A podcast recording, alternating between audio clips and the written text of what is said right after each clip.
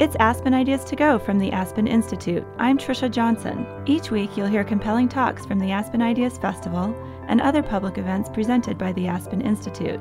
The Aspen Institute is an educational and policy studies organization that fosters values based leadership and provides a nonpartisan venue for dealing with critical issues of the day. On this episode, Senator Chris Coons discusses faith and public life with Jim Wallis. Coons is Delaware's junior senator. He was elected to Vice President Biden's former seat in 2010. He serves on several committees, including the Foreign Relations, Judiciary, and Ethics Committees, and is the ranking member, the top Democrat, of two subcommittees. Wallis is president and founder of Sojourners, a nonprofit, faith based organization whose mission is to put faith into action for social justice. He is a New York Times bestselling author, public theologian, speaker, and international commentator on ethics and public life. He recently served on the White House Advisory Council on Faith Based and Neighborhood Partnerships. He is the author of 11 books and the editor of Sojourners Magazine. Here are Senator Coons and Jim Wallis. Uh, Chris Coons, Senator from Delaware. Uh, it's going to be a conversation with him and with all of you about faith and public life. Now, to start with, I know the senator believes, as I do, in the separation of church and state. Just to, just to uh, say that, set it aside. However, I would say that he doesn't believe, nor do I, in the segregation of moral values from public life. So, this is the uh, conversation we're going to have this morning about those things. Now, I would imagine I don't know the number, Senator, but there probably are several senators uh, who have gone to Yale Law School uh, historically. Not many, though, went to Yale Law School and Yale Divinity School at the same time. And the senator did uh, law school and seminary at the same time and place. So, maybe to start with, why did you do that? Why a, a law student, law, law, school, caring about all kinds of progressive causes, uh, and you went to Divinity School? Mm-hmm. Oh, well, thank you, Jim, and um, thank you uh, to the Aspen Ideas Festival and to everybody who's here. There's a number of great friends uh, and sources of inspiration in the room, so I'm really looking forward to this conversation, and thank you, uh, Jim, for being a source of inspiration to me for many years. I read Sojourners and subscribed to it, and have uh, been in the audience listening to you for years, and I'm so grateful, uh, humbled for a chance to be uh, with you this morning. Uh, I um, had a, a, sense of a calling, a sense of the importance of faith in my life from, from childhood. My parents were both um, active, practicing Christians, members of a congregation, and uh, did a lot of uh, volunteerism and service work uh, when I was a kid. and I don't think I, I, ever realized just how powerful their example was until I mm-hmm. started reflecting on it in later life. Uh, but after I finished college, uh, I went um, and worked for a number of different nonprofits. I worked for the Coalition for the Homeless uh, in New York City for Bob Hayes. I, I went to South Africa and uh, worked with Bishop Tutu in the South African Council of Churches. Uh, and uh, each of these years, I, I'd already been admitted to Yale Law School. I really didn't want to go to law school. I just kept getting told by my family, you have to go to law school, right? They said, What is that great uh, misrepresentation? You can do anything with a law degree. No, you can't. You could be a lawyer with a law degree. Um, so I kept putting it off. And uh, I went and visited law school um, and was persuaded it was a great chance to really explore uh, sort of big ideas. While at law school, uh, a friend of mine who was uh, very active in uh, the prison clinic uh, came to me and said, There is this just wonderful, remarkable teacher. you have to go audit at least one class with her. and at the law school, you're allowed to take classes in any other graduate school. So I went and sat in the back, and she was amazing. Uh, she could have been talking uh, welding or riveting, and it would have been fascinating. uh, but it was a, a, course on Augustine, Aquinas, Luther, and Calvin. And she managed to make these four great thinkers of the Christian tradition just fascinating. Uh, I took another course, I took another course, I took another course. I was doing better in my div school courses than law school courses. Um, eh, but I sort of assumed that, you know, having already been admitted to law school, that it, it, there really was a, a barrier to entry until eventually the admissions dean, who was a member of my congregation in New Haven, came to me one day and said, You know, we, we do let lawyers become members of the divinity school. Um, so I signed up and, and did a dual degree program. It was at that point, Jim, that I had a really unusual experience. Mm-hmm. uh, I'd been uh, quite active in the progressive uh, community in the law school. Right. Yale's a very politically active, mm-hmm. progressive uh, school. And a number of my uh, friends and classmates reacted with a mixture of horror and derision at the idea that I would want to go study this uh, Christian faith thing. Mm-hmm. Um, and I realized as I reflected on it later that there's lots of other uh, conditions or background or orientations or inclinations I might have admitted or revealed to them that they would have celebrated and welcomed. Uh, but a number of them really uh, uh, shunned me and uh, shut me out and almost disowned me as a friend. And that caused a lot of reflection for me that this progressive community that was so welcoming and so inclusive and so celebratory of difference was really not open. Hmm. Uh, I had trained as a chemist as an undergraduate. A number of folks said to me, How can you, a person trained in science, possibly believe in all this hocus pocus and mythology that's caused so much pain? And as I tried to reconcile with some of my friends uh, and, and made some effort with them, I realized a number of them were acting from a place of hurt themselves. That in their own childhood, in their own faith experiences, they'd had really negative experiences, and so they had nothing positive uh, to see mm-hmm. about uh, faith and its role in the world and in their lives. So, in the end, I know this is a very long answer to a simple no, question. Why did you go to Divinity School? Justice, yeah. um, I, I, learned a great deal uh, from my time at Divinity School and my interactions with my classmates at law school. Um, I found it informed uh, my work uh, with the homeless in New Haven. Uh, I was an intern with Downtown Cooperative Ministry in New Haven, and it was a wonderful opportunity for me to really study with a wide range of people because uh, it's a divinity school, not a seminary. So there's people right. at Yale from all sorts of different uh, faith traditions, and it was a wonderful huh. opportunity to really debate uh, and learn uh, and study the foundations of, of faith in the modern world. I'm curious about their reaction. These are mm-hmm. progressive allies mm-hmm. working with you on homelessness issues mm-hmm. or South African issues, mm-hmm. and they had such a, a strong negative response. Mm-hmm. Uh, you also gave a speech recently to the Secular Society. The Secular Coalition. Coalition. Yeah. Uh, and E.J. Dionne wrote a great column in the Post about, about his speech, which you should take a look, look at. So, how, how, how do you understand the depth of their response? Sometimes, you know, I've spent a lot of my life working against religious fundamentalism, mm-hmm. but there's also a kind of secular fundamentalism. Mm-hmm. And it sounds like that's what you kind of ran into. How do you explain that? Then how did you walk into the secular coalition? And maybe they were sort of, you know, what's this guy going to. But it was a great conversation there that you had. Uh, it was a, great conversation. I, I appreciated the invitation of a, a dear friend of mine, Woody Kaplan, who uh, urged me to come and, um, and spend some time with a room full of uh, folks who represent a, a, wide range of the humanist and secularist and atheist uh, organizations in our country uh, to say to them, look, we have a great deal in common. Uh, we have a great deal in common in terms of the things that we would like to see happen, the changes we'd like to see uh, in politics and policy and in our country. Uh, and we have a great division.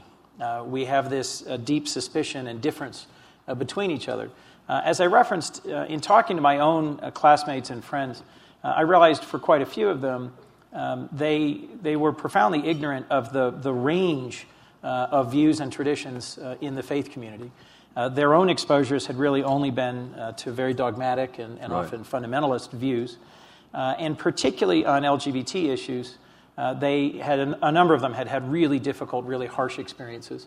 Mm-hmm. I, I, remember one conversation with a visitor to the divinity school uh, who had been active uh, in the Assemblies of God as a young man uh, and, and came to realize over a period of time that he was homosexual and he described uh, being literally tricked by his family to come back to a healing service where they surrounded him and attempted to ah. cast out of him the demon of homosexuality. Um, and just how that felt for him mm-hmm. and his um, real um, sense of separation and violation from his own family and faith tradition. Um, a number of exchanges and stories like that really helped me understand where they were coming from. And, and they're not seeing any of the positives, any of the um, impact that I had been raised uh, knowing about. Uh, Jim, as you well know, virtually every major positive social movement in American history, um, from the abolition movement mm-hmm. to the mm-hmm. civil rights movement, from the labor movement to the environmental movement, um, has had a critical uh, foundation in faith communities, Jewish and Christian communities that have been sources of uh, energy and of inspiration and of motivation. Um, and it's not, this, is, this is not a, a debate about equivalency. You know, you don't stack up the civil rights movement against the Inquisition and say, you know, where's it all balance out? Um, the challenge is to recognize uh, that for those who have a real sense of distance uh, from faith, uh, we have to recognize a history of, of separation and of distance and of pain. Um, but we also have to have a better informed conversation about faith in this country. Right. Uh, the breadth of misinformation and misunderstanding is huge. And the sense that the only people who serve in public office uh, who are practicing Christians and Jews are those who are very conservative Right. is, I think, a very misleading one and a very unconstructive one in our modern politics. Well, that's the political tape, you know. That's the, and I think uh, often people on the conservative side and the liberal side want to suggest all religion is right wing. Right? Both sides want to sometimes do that. So when there's a, a person of progressive faith, they're not sure quite what to do with this. I remember I knew President Obama back when he was a state senator in, in, uh, in Illinois, and he had an adult conversion to his Christian faith. And the first time we talked, a long time ago, he said, You know, Jim, I'm a Christian now, but I don't go along with all this right wing stuff. Am I really a Christian? I mean, is there a different way to be a Christian than all this right wing stuff? And, and I think uh, he's had to really find a way through all of that. But his speech uh, to the Secular Coalition is worth reading. And when I read it, my response was this uh, it's similar, if I might say, to how white people, we who are white people, often react to anger and hurt and pain from people of color. And we're worried about the tone of their critique of us. We're worried about their tone. And we don't understand that when people of color share their pain and hurt and anger with us at the way they've been treated, it's really a gift. Mm-hmm. It's a trust that they would share that. So, people of faith, the kind of progressive faith we, we, we believe in, we got to not be so defensive and listen to how people like this young man who was just brutalized by his parents, how, when they share that pain and hurt and trust, we have to take it in, listen to that, and be willing to, to, to, to honor or hear that pain, and then have a conversation about a different way to be a person of faith. I agree. Uh, recon- reconciliation requires uh, both repentance and a respect uh, for the other and for their history and for their, for their pain and for their, their difficulties. And so uh, to simply exhort uh, secularists that, no, no, you need to be more like us or listen to us or believe like we do, that, that, that is an, an entirely unconstructive posture. Uh, to instead begin Yeah. by saying, um, you can be uh, a good, you can be a great, you can be a leading person in this country without Yeah. religious faith.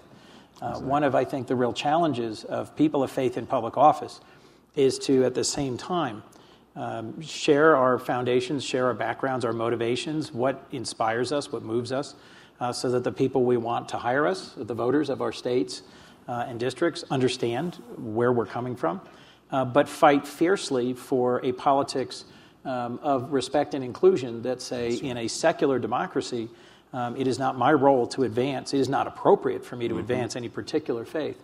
Uh, and there has to be as much room for and respect for those who come to leadership uh, on important issues uh, out of their own ethical, um, humanist, or secular traditions as any faith tradition. And that's, that's a difficult thing. Yeah.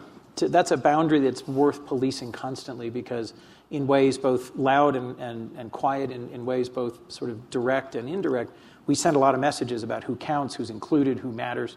Uh, and so, how we interact with uh, our constituents, our citizens, how we celebrate, uh, how we memorialize uh, makes a big difference. Uh, And the good point you made about most of our social movements have had people of faith as an animating force there, but it was never just people of faith. Right? Never all those movements are all kinds of other people too. So in those movements, you've got to learn how to do just wh- wh- what you said, how to respect and trust each other. In some ways, you know, when violence is coming at you, you somebody's got to put your life in the hands of people who are not, you know, people of faith like you are. They're, they're different faith or secular or even anti-faith, but you learn to put your life in their hands too. You know. Mm-hmm. Another thing that you and Obama uh, both talk about is uh, that it's okay to be a person of faith and still have doubt. Absolutely. Obama says that, and people don't often listen to how, how deep that really is. And you say that too. There's two kinds of religion. One is, is leading us to certainty, certainty. The other leads us to deeper reflection. And you really talk about the latter. Mm-hmm. Say more about that. What, how does this, when you're a senator trying to figure out what to do, how does your faith take you to a deeper reflection on the issues? Well, first, um, if there's anything um, that would drive you to your knees in prayer, it would be uh, the responsibilities and challenges of uh, making the kinds of decisions uh, mm-hmm. that we're called on uh, to make, the sorts of votes we have to take, the sorts of uh, actions and decisions that a president has to take. Um, if you're a person of a faith perspective, um, the, the, the, magnitude of some of the things we're challenged with is truly humbling. Um, first. Second, um, that process I described as I was um, auditing first a class and then a second class and then a third class, I had my whole life, I'd had this assumption that you don't belong in ministry, you don't belong in divinity school unless you have an absolutely unshakable faith. You wake up every morning knowing, speaking to, listening to, you know, communing with you know, the divine. And I thought, well, I don't belong in that camp. I, have got a lot of doubts. I got a lot of, I got a lot of questions. And so I was just enjoying this study and the reflection and really uh, getting engaged. But I, I kept thinking, well, certainly I'm not, I'm not that guy. And the more I talked to classmates and the more I talked to colleagues and the more I went home and talked to the yeah. pastors I really admired at home, the more I realized um, that, that faith without doubt is extremism. And faith without doubt is not faith.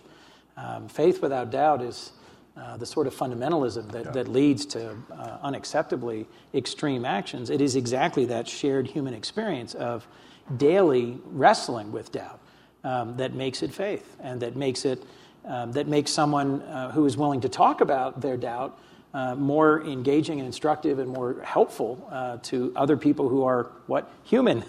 Yeah. Uh, I mean, you know, right in the Gospels, there's uh, one of the disciples who had Christ before him, Thomas, yeah. is famously known as doubting. doubting and if you if you don't recognize and celebrate and engage in doubt, um, then you're not, I think, honoring what what our faith means. Second it, this is all about interpreting texts. When you go to a divinity school or graduate school, it's all about taking some historic text, whether it's the, you know, the, the, the Bible or the, the Talmud, uh, whether it's the Pentateuch, whether, whatever it is that you're working through, you're working through a text. Uh, and like the Constitution, there's a lot of ways to read a text. The Constitution is relatively concise compared to right, the, the Bible or the Torah. Uh, and you can spend a lot of time a lot of time arguing uh, over millennia about what specific passages mean. And I found the more I really dove into texts that I thought I knew, and I thought I knew their, their historical antecedents, I thought I understood, I didn't know anything. So I finished three years of, of, of study concluding that I knew less, specifically less concretely about word for word than when I started. If that doesn't produce in you a sense of humility, I don't know what will.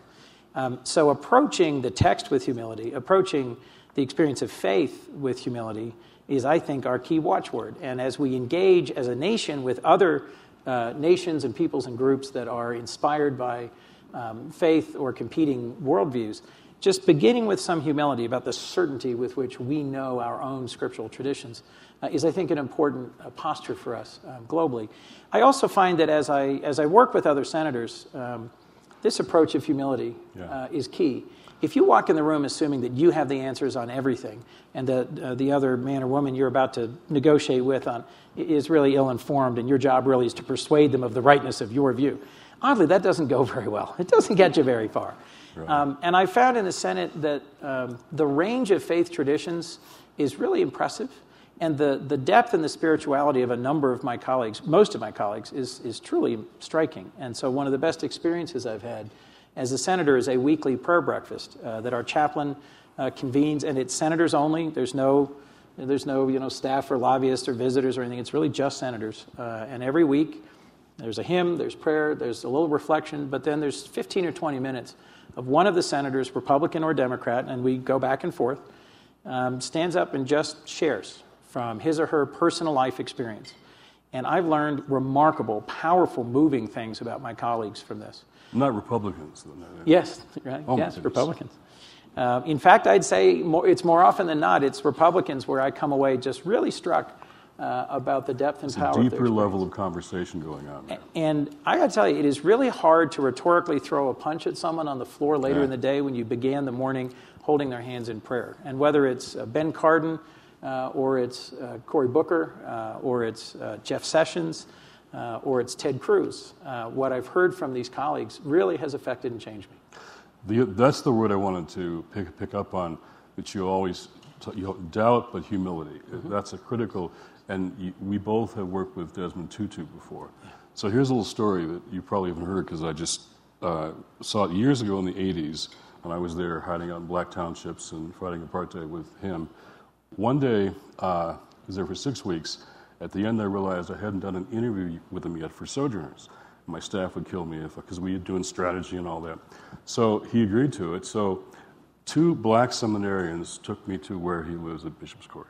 They never met him, and they were just thrilled they were going to meet the great man. So we're in his little parlor, and they're just on the edge of their seats. In walks Archbishop Desmond Tutu, sweatshirt, blue jeans, and slippers, carrying the tea tray for them. And they're on their knees wanting kisses kiss his ring.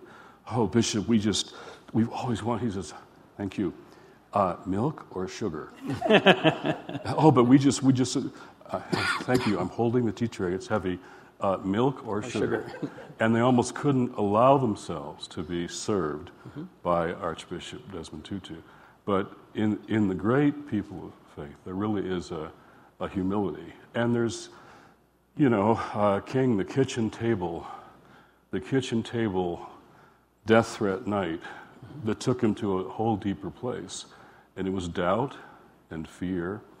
And that's what we're, we're allowed to do as people of faith. And then you can do that with across the aisle, which is so polarized. It's more than ever people would think polarized now. Yet you have these weekly sessions across the aisle about, about faith. These are weekly sessions that draw on some of the greatest strengths um, Yeah. in our in our wide-ranging faith experiences. Um, I also think we can't let today go without re- reflecting on what just happened in Charleston. Um, one of the people I've gotten to know uh, in my current role, who reminds me of Desmond Tutu more than anyone else, uh, is John Lewis, uh, the congressman from Georgia, um, who uh, has he leads an annual civil rights uh, pilgrimage and invites members of Congress to come. This year was the 50th anniversary of the march across the Edmund Pettus Bridge in Selma. And I think a lot of why uh, that march was so galvanizing uh, for America, for our nation, um, was the peacefulness with which the marchers met the violence, the brutality uh, of the state troopers and the, the deputies uh, who met them at the other side of the bridge. Their uh, nonviolence and their faithfulness in the face of uh, violence and oppression. Um, and John Lewis is just like Desmond in that he is an unbelievably a gracious, humble, other centered, um, funny, positive, engaging man, uh, even to those who have hurt him and even to those who, who had done him wrong. Um, and this long tradition globally of demonstrating an, an unbelievable and, and inhuman uh, grace and forgiveness, I think, was given um, new strength and voice um, in the actions of the members of the AME Church in Charleston, um, who, having just lost family members to a brutal murder, um, found um, from their faith experience and tradition the strength to go to his arraignment, and look him in the eyes, and say, You have taken from me something I will never have back. You have wounded me deeply and, and, and permanently, but I forgive you and I will pray for you. That response, uh, I have heard from uh, friends and colleagues from around the world, um, really is something that has elevated the whole conversation about reconciliation, about forgiveness, uh, and about what we now must do uh, to be faithful to their exceptional acts of grace. And there apparently was no plan to do that ahead of time.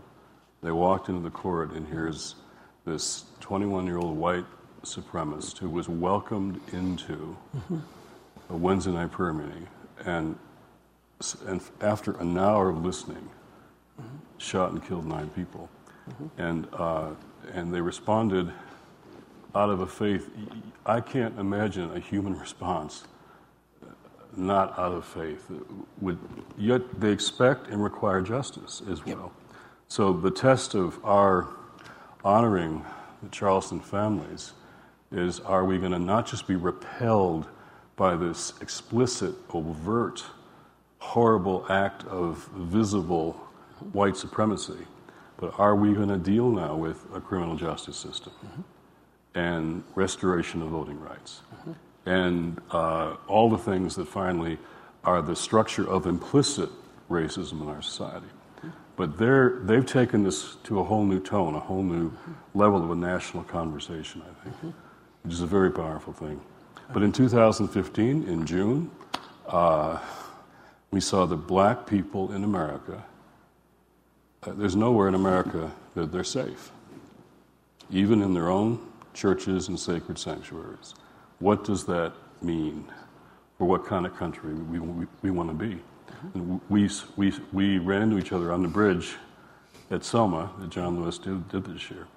And uh, C.T. Vivian was there, who also marched with John. And we got to march with the foot soldiers who were there 50 years ago. They're in walkers and wheelchairs. And CT came to our conference last year, last week, and he, he blessed the Ferguson young people and these South African leaders, the new ones who came. Here's this great 80 year old preacher blessing these young leaders who were just all, all in tears.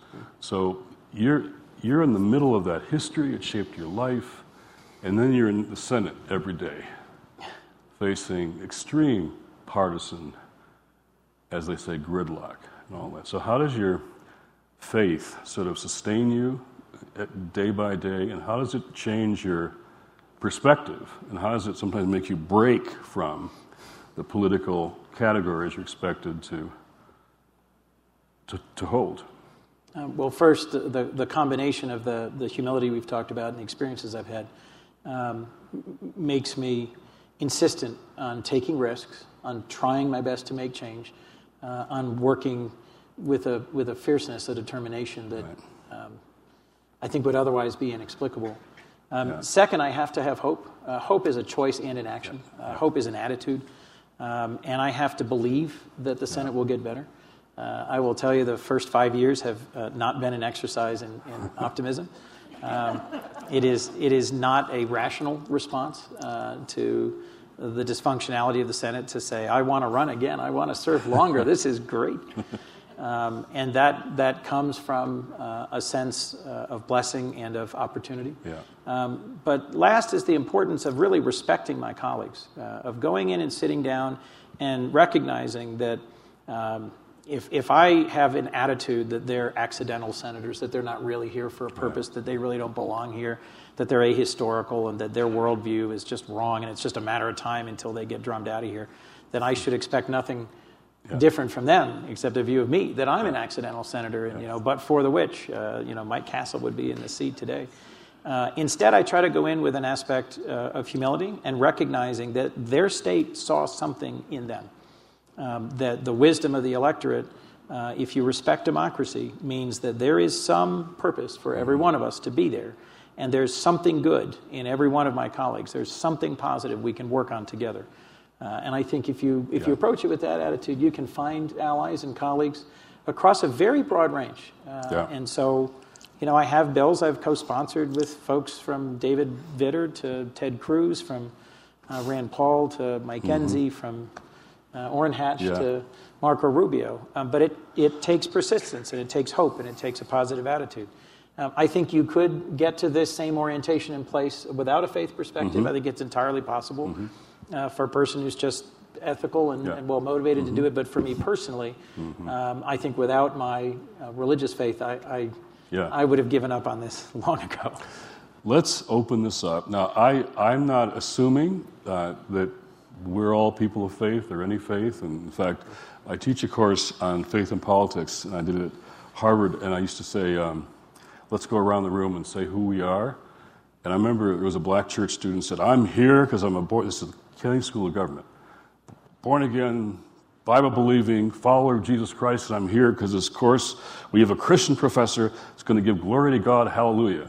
And the woman next to him, who was next, we could all hear her say, Oh shit. and so she said, I'm a lesbian, feminist, agnostic. I'm here to give religion one last chance. You know? So they became good friends by the time. So if you're anywhere between those two, you're welcome to ask questions of, of the senator. Yes, sir. I'm very curious, uh, in light of this really informed and enlightening dialogue, how you would address the subject that seems to have been lost in the extraordinary progress of gay rights in the last five years, and that's women's rights. How do you see that playing out over the next five years? We don't want to sit around just speculating about who the next Supreme Court justice will be. Mm-hmm. How do you see this playing out politically? Because I can't think of an issue which has people more polarized for a longer period of time. I look for steady progress towards a country where Americans of, of all backgrounds, men and women, gay and straight, all different races, all different uh, faith traditions, all, different regions of our country, all different economic uh, classes, have an opportunity to participate and contribute. Um, and we are making steady but too slow progress. So, if you look at the Senate of the United States, for example, um, from when I got there to today, in just five years, um, the number of committees uh, that are chaired by women and led by women, and the differences in how those committees function. Uh, if you just look at the functionality, to pick one, of the Budget Committee uh, in the last Congress, uh, Patty Murray really brought some strength and capability to it in ways um, that were sorely needed, uh, for example. Um, women continue to demonstrate um, an ability and a capacity and a strength in the Senate uh, that I think uh, any of us who happen to be male senators uh, would be fools to miss. Um, whether it's the Supreme Court, CEO suites, um, governorships, um, women are steadily advancing in our country. Uh, but there remains a lot of work to do, uh, particularly in STEM fields, particularly at the highest levels of leadership, um, there remain um, clear barriers. Um, there are policy things we can and should do uh, to make it easier to sustain family life and to support those um, who are trying to be successful in both career and family rearing, to sustain um, those who choose to be solely dedicated to family rearing. There's a lot of things we can do to make work life balance uh, better in this country. Um, and there's things we need to be focusing on about how poverty and female headed households correlate and how that really impacts the ability of women to contribute wholly right. um, to society. That's just a, a, a, quick touch on a couple of different topics. Um, so I remain an optimist, um, but I am frankly uh, very much optimistic that uh, the next uh, presidency in the next couple of years will bring significant progress in women's rights. There was an interview with Bill and Melinda Gates about their billionaires uh, project. And uh, the interviewer said to them both, What's the one thing of all that you do, one thing that could change the world the most? And Melinda didn't wait for Bill to answer. She said, Empower women and girls. The one thing. So, not just inside the Senate, but in all of our work, that's, I think, the one thing. The data shows that would change things more than any other single thing. Uh, I, yes. To, to, Jim's point, I, I, spent four years chairing the Africa subcommittee uh, and did a number of trips and hearings and issues. Nothing changes um, the outcomes yeah. uh, for families, for countries in the developing world, like empowering women, uh, and, and, a number of very smart, targeted interventions yeah. that Melinda and Bill Gates are leading, make, is making a huge difference in fighting poverty and creating opportunity. Sure. Yeah. Uh, Senator, in the article that was referenced earlier by Dion, where you are quoted talking about a central tenet of secular government is this humility and doubt.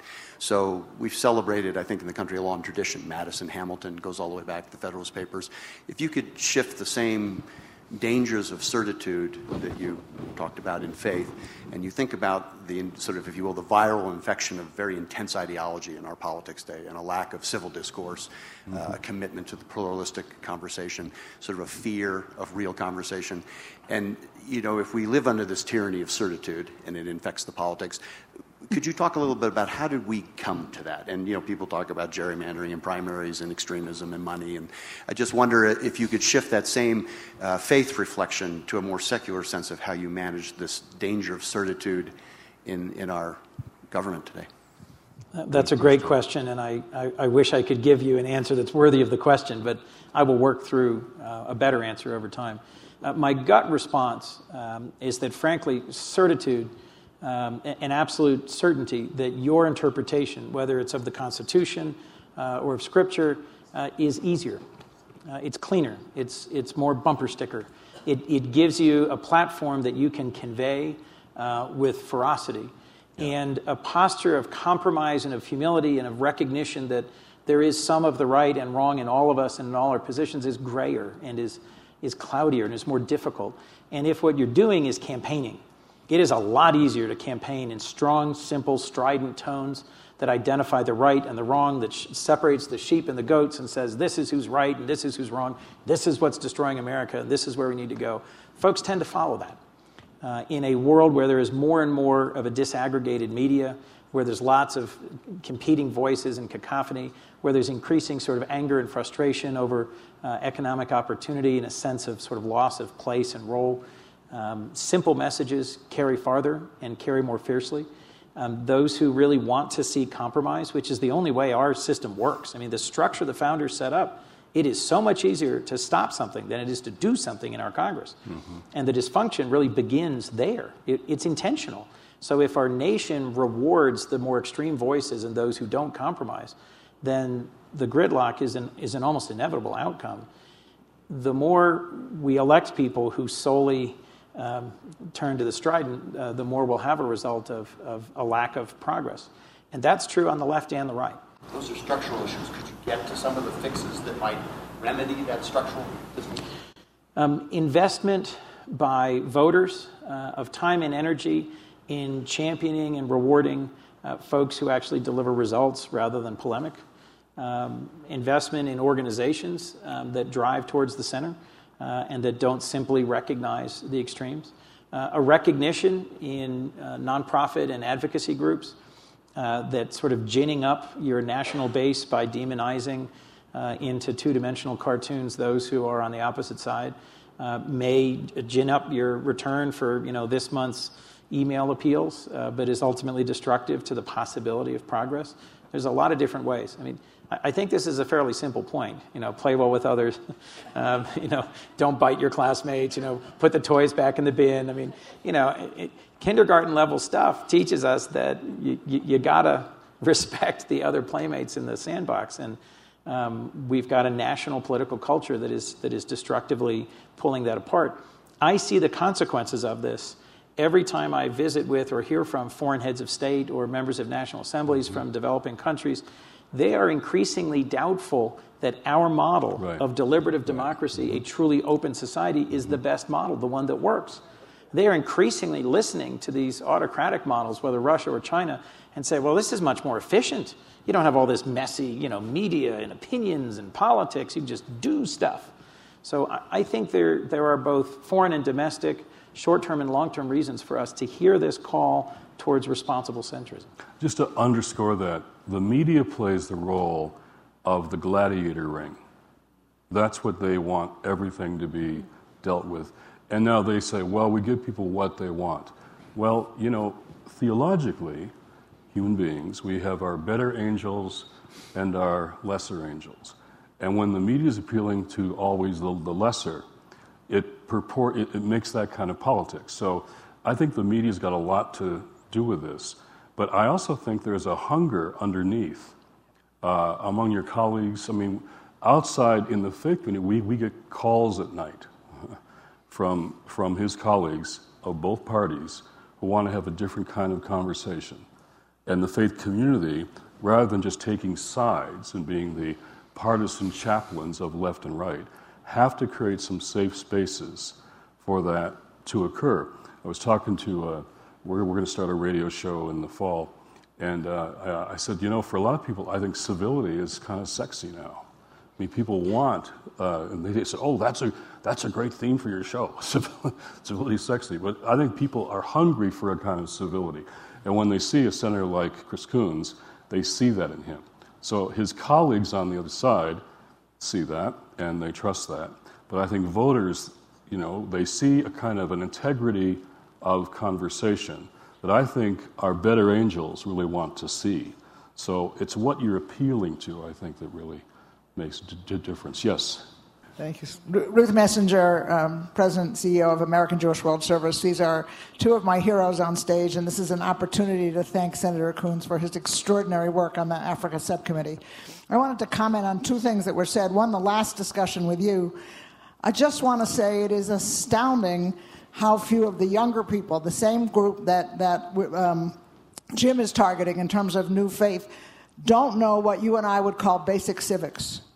I work with activists in the Jewish community trying to move legislation with the help of Senator Coons and other people like that. I literally have talked to, I think of one woman, a 28 year old, clearly upper class, new partner, new associate in a New York law firm, who didn't know she was able to talk to her representatives. Now, it's, it's hard to believe, but that's not uncommon. So the notion of getting involved, thinking about elections, never not voting, looking at the nuance, really going beyond everything that you're talking about that does polarize, I think is critical if we're not going to lose out to, as you said, every other government structure that looks more appealing. Senator, I love your patience on the issue of women and women's rights, but it's an appalling situation, and we all need to address it. And not in this panel because there are just two of you, but yesterday, those of us who watched the Supreme Court panel, which was brilliant, in which Senator Coons was on, was 10 men discussing the changes in the Supreme Court, particularly on two issues of critical importance to women. So uh, it was really rather staggering. So it's starting at home, it's raising those issues. Um, you talked about women chairing committees. I couldn't agree with you more, but let's just be clear that 20% of the Congress is women. There are countries in Africa that are doing us better by a long shot, yeah. and we have a Congress that for the fifth time now is not going to pass the International Violence Against Women Act. So we have a long way to go. We do. Yeah. Thank you, Ruth. Microphone right there. Well, here, here. Um, here, here. I have two maybe simple questions. One is uh, you talked about your religious meetings in the Senate, and I'm wondering, I know you learned from it. I'm wondering whether you feel that the other side learns from it as well and takes from that. That's one question. Second question is you were alluding to the ability to have uh, uh, more of a dialogue publicly uh, with evangelicals or extremists uh, I would welcome that. I would welcome that even in a forum like this or others where there was an opportunity, because we're almost talking to ourselves mm-hmm. in, this, in this environment. And we really need to talk to those who don't agree with us and what we're doing. So. That's right. First, um, just to respond to your question, um, yes, I'm convinced that um, this uh, weekly reflection is an opportunity that that challenges all of us uh, from whatever background. Some of the conversations I've had uh, with other senators uh, following those breakfasts is really revealing. Um, it's one of the very few, um, to use your phrase, safe spaces that exists. Yeah, um, right. really, there's a gym, and there's this weekly prayer breakfast, and there's travel overseas. And other than that, um, our lives as senators, we are just constantly harried by different you know, lobbyists and media and staff, and uh, we run around like crazed weasels going from committee hearing to meeting to speech. And I once said to an incoming Senator Cory Booker, actually, if you were to try and devise a system to prevent 100 allegedly capable and bright people from ever having a complete thought or a real conversation, the Senate, the current Senate, would be a perfect mechanism to accomplish that goal we're wildly overprogrammed. We serve on way too many uh, committees and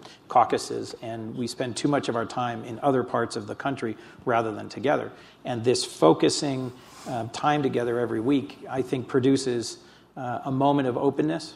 And it, it, it is, it, it's taken um, some time to build trust, I think, but um, the number of senators who come and really share things about their lives and their values and their views um, that, that is unusual and risky, that explains things about themselves, uh, is really impressive.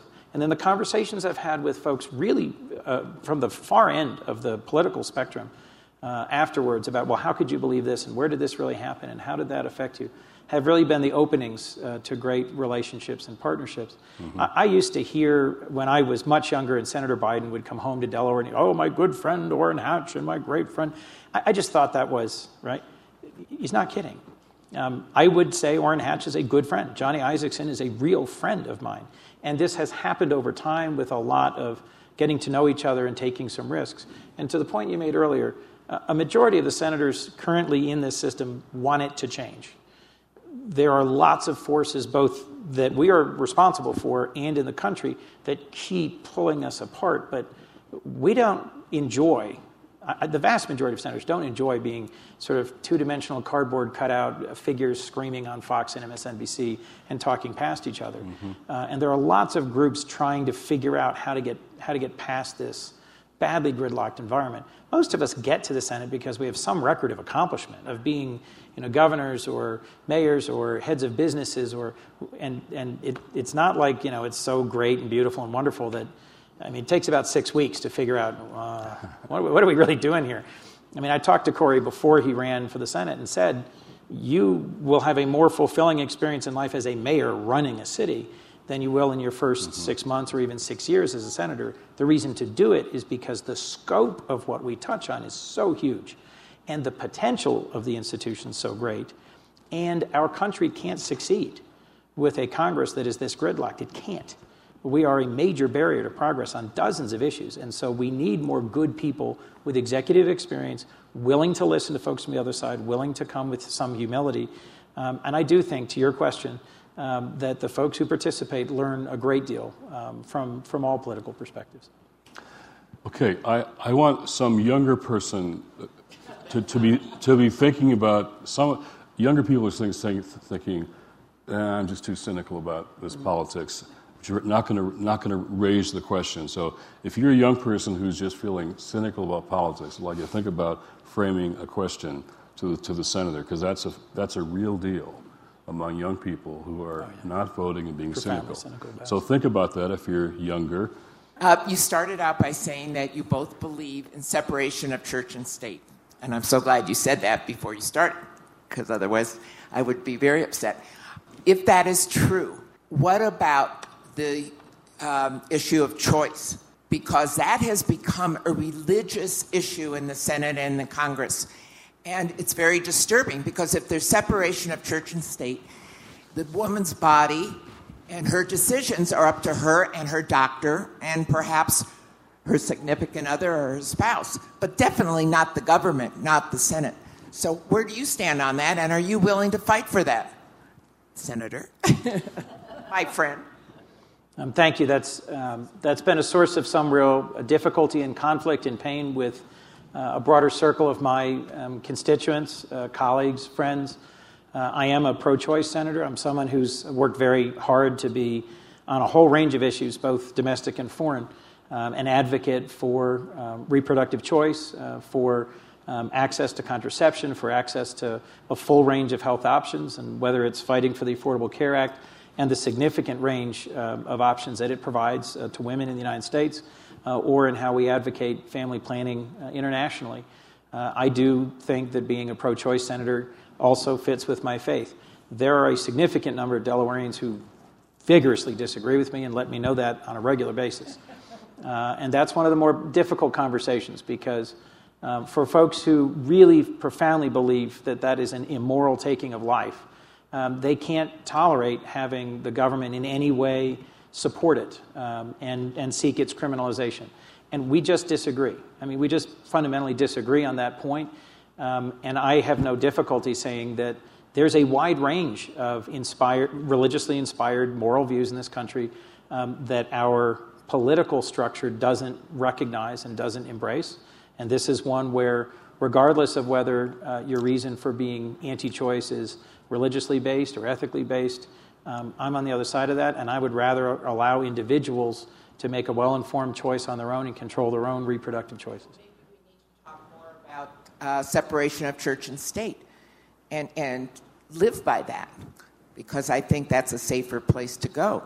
If it's a separation of church and state, you're going to say, fine, do what you want religiously in your own home, in your community, whatever you want but this is the government and a separation of church and state. It's a very difficult, but let, let's be clear the alternative isn't not just a secular government, but an amoral government that is, that is indifferent to the moral consequences of our actions around the world and here at home.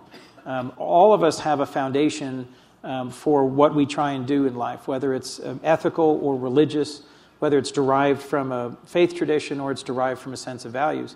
Um, we don't support just do whatever you want anytime, anywhere. That's why we have criminal laws. Um, that's why we have regulations. That's why we take actions to promote public health and safety. Um, and, and policing that boundary uh, between the sources of inspiration that drive us into common action to do all the things that I think we would agree are good, like preventing child labor or preventing pollution of the environment or uh, preventing um, you know, wage oppression. There's a wide range of things. Most of the actions that led to those changes in our country uh, were inspired by religious activists, uh, you know, who marched in the streets and said we should end child labor.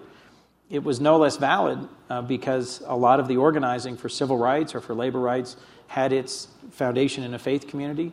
And I, I, I can't disrespect the sincerity of religious belief that motivates many um, to oppose uh, reproductive choice. But I can disagree and say that on this issue, um, I, I, don't think that we should be embracing that view of life and, and conception. Uh, but it's, I don't think you can simply say, oh, this is a separation of church and state issue, and that ends the conversation. Trust me, this is a conversation I think will be with us for a very long time. And the polarization prevents finding, there are on even these toughest issues, this isn't our topic today, some more common ground places we could go. Like supporting low income women economically really reduces the abortion rate. Mm-hmm. And so, uh, without criminalizing, criminalizing a woman's choice, which I don't support either, there are all kinds of things you could do to, to support women in difficult, desperate situations, which the, the right doesn't ever want to do and talk about. So it's a polarized conversation.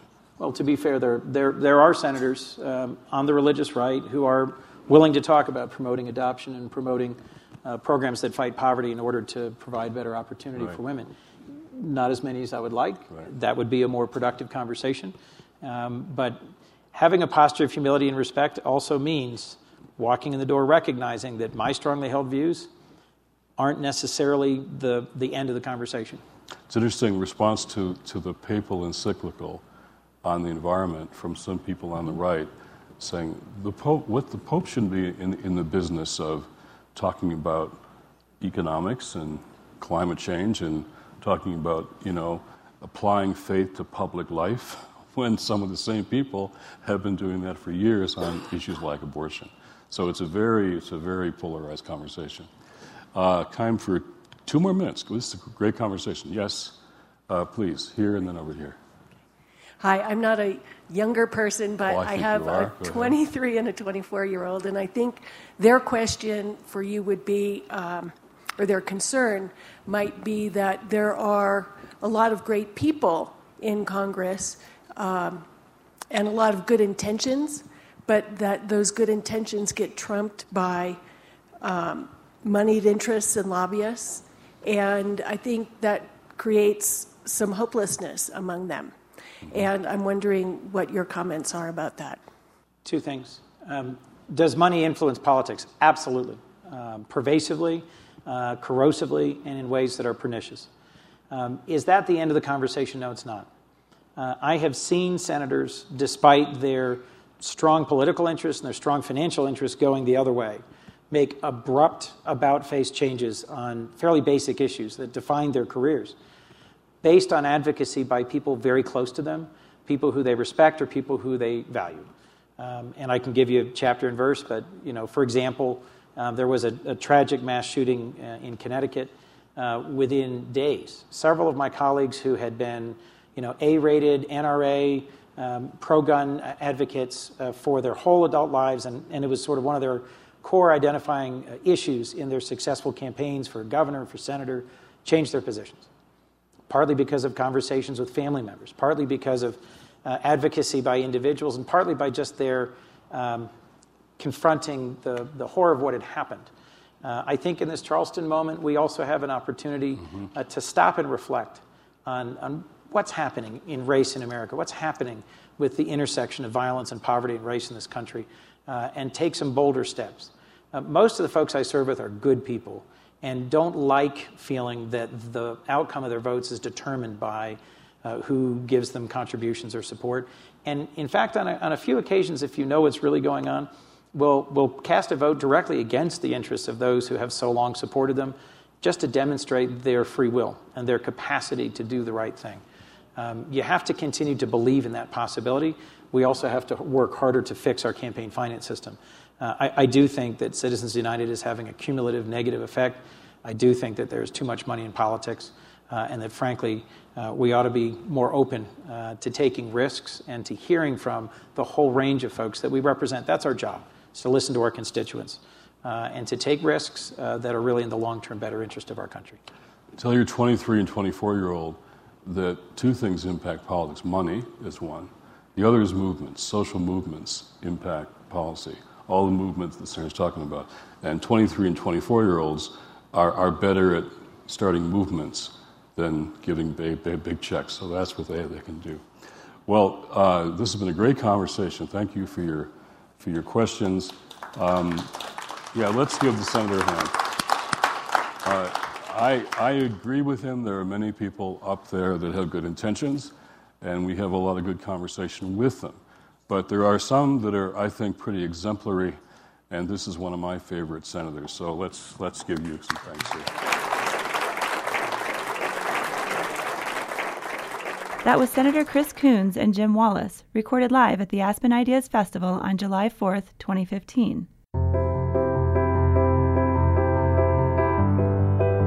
The Aspen Ideas Festival is the nation's premier gathering place for leaders from around the globe and across disciplines to engage in deep, inquisitive discussion and tackle the ideas and issues that shape our lives and challenge our times.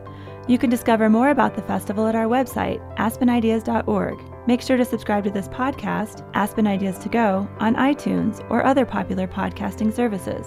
You can follow the festival at Aspen Ideas on Twitter and Facebook.